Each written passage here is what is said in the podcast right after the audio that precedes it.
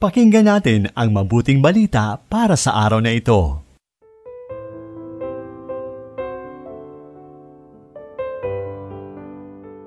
Mapayapang araw ng Merkules Kapanalig. Kamusta po kayo? Kamusta ang pagsunod mo sa Panginoon, lalo na ngayong panahon ng pandemya? Naway, natututo kang mag-travel light at mag-focus lamang sa mga essentials ng buhay.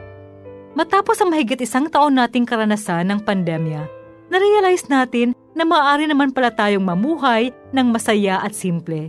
I-enjoy ang presensya ng pamilya at patagin ang pananalig sa habag at kabutihang loob ng Diyos.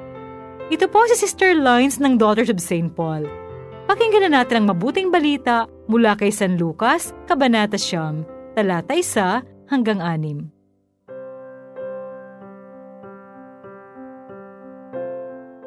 Tinawag ni Jesus ang labindalawa at binigyan sila ng lakas kapangyarihan para supilin ang lahat ng demonyo at magpagaling ng mga sakit. Sinugo niya sila para ipahayag ang kaharian ng Diyos at magbigay lunas. Sinabi niya sa kanila, Huwag kayong magdala ng anuman sa inyong paglakad, ni tungkod, ni supot, ni tinapay, ni salapi. Huwag kayong magkaroon ng tigalawang bihisan sa alinmang bahay kayo makituloy, doon kayo tumigil hanggang sa pag-alis ninyo. Kung may hindi tatanggap sa inyo, umalis kayo sa bayang iyon at ipagpag ang alikabok sa inyong mga paa bilang sakdal laban sa kanila. Kaya nga lumabas sila at dumaan sa lahat ng bayan na nangangaral at nagpapagaling saan man. Isinulat ni Cleric Vince Aureliano ng Society of St. Paul ang paginilay sa Ebanghelyo. Ang malawakang panawagan po ng ating Santo Papa Francisco ay ang encounter at dialogue. Ang dalawang gawaing ito ay mahalaga sa pagmimisyon. Sa narinig nating Ebanghelyo, isinugo ni Jesus ang kanyang mga disipulo upang magmisyon. Pero ang mahigpit niyang bilin ay travel light. Huwag na kayong magdala ng kung ano-ano pa sa misyon Dalhin lamang ang sarili at mga bagay na talagang kailangan. Magandang balikan ang ebanghelyong ito bilang paalaala po sa atin, lalong-lalo na ngayong panahon ng konsumerismo. Add to cart doon, add to cart dito. Dalawang bagay marahil ang gustong bigyang diin Jesus.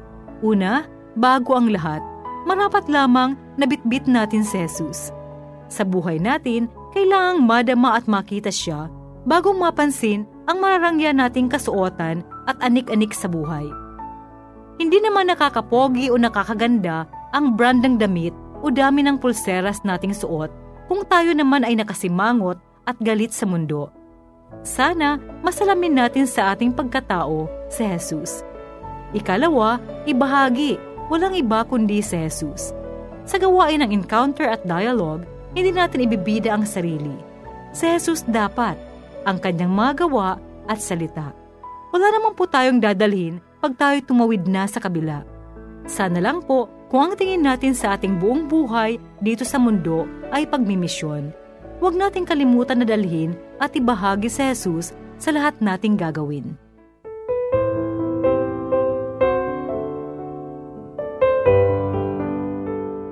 Inyong napakinggan ang mabuting balita para sa araw na ito.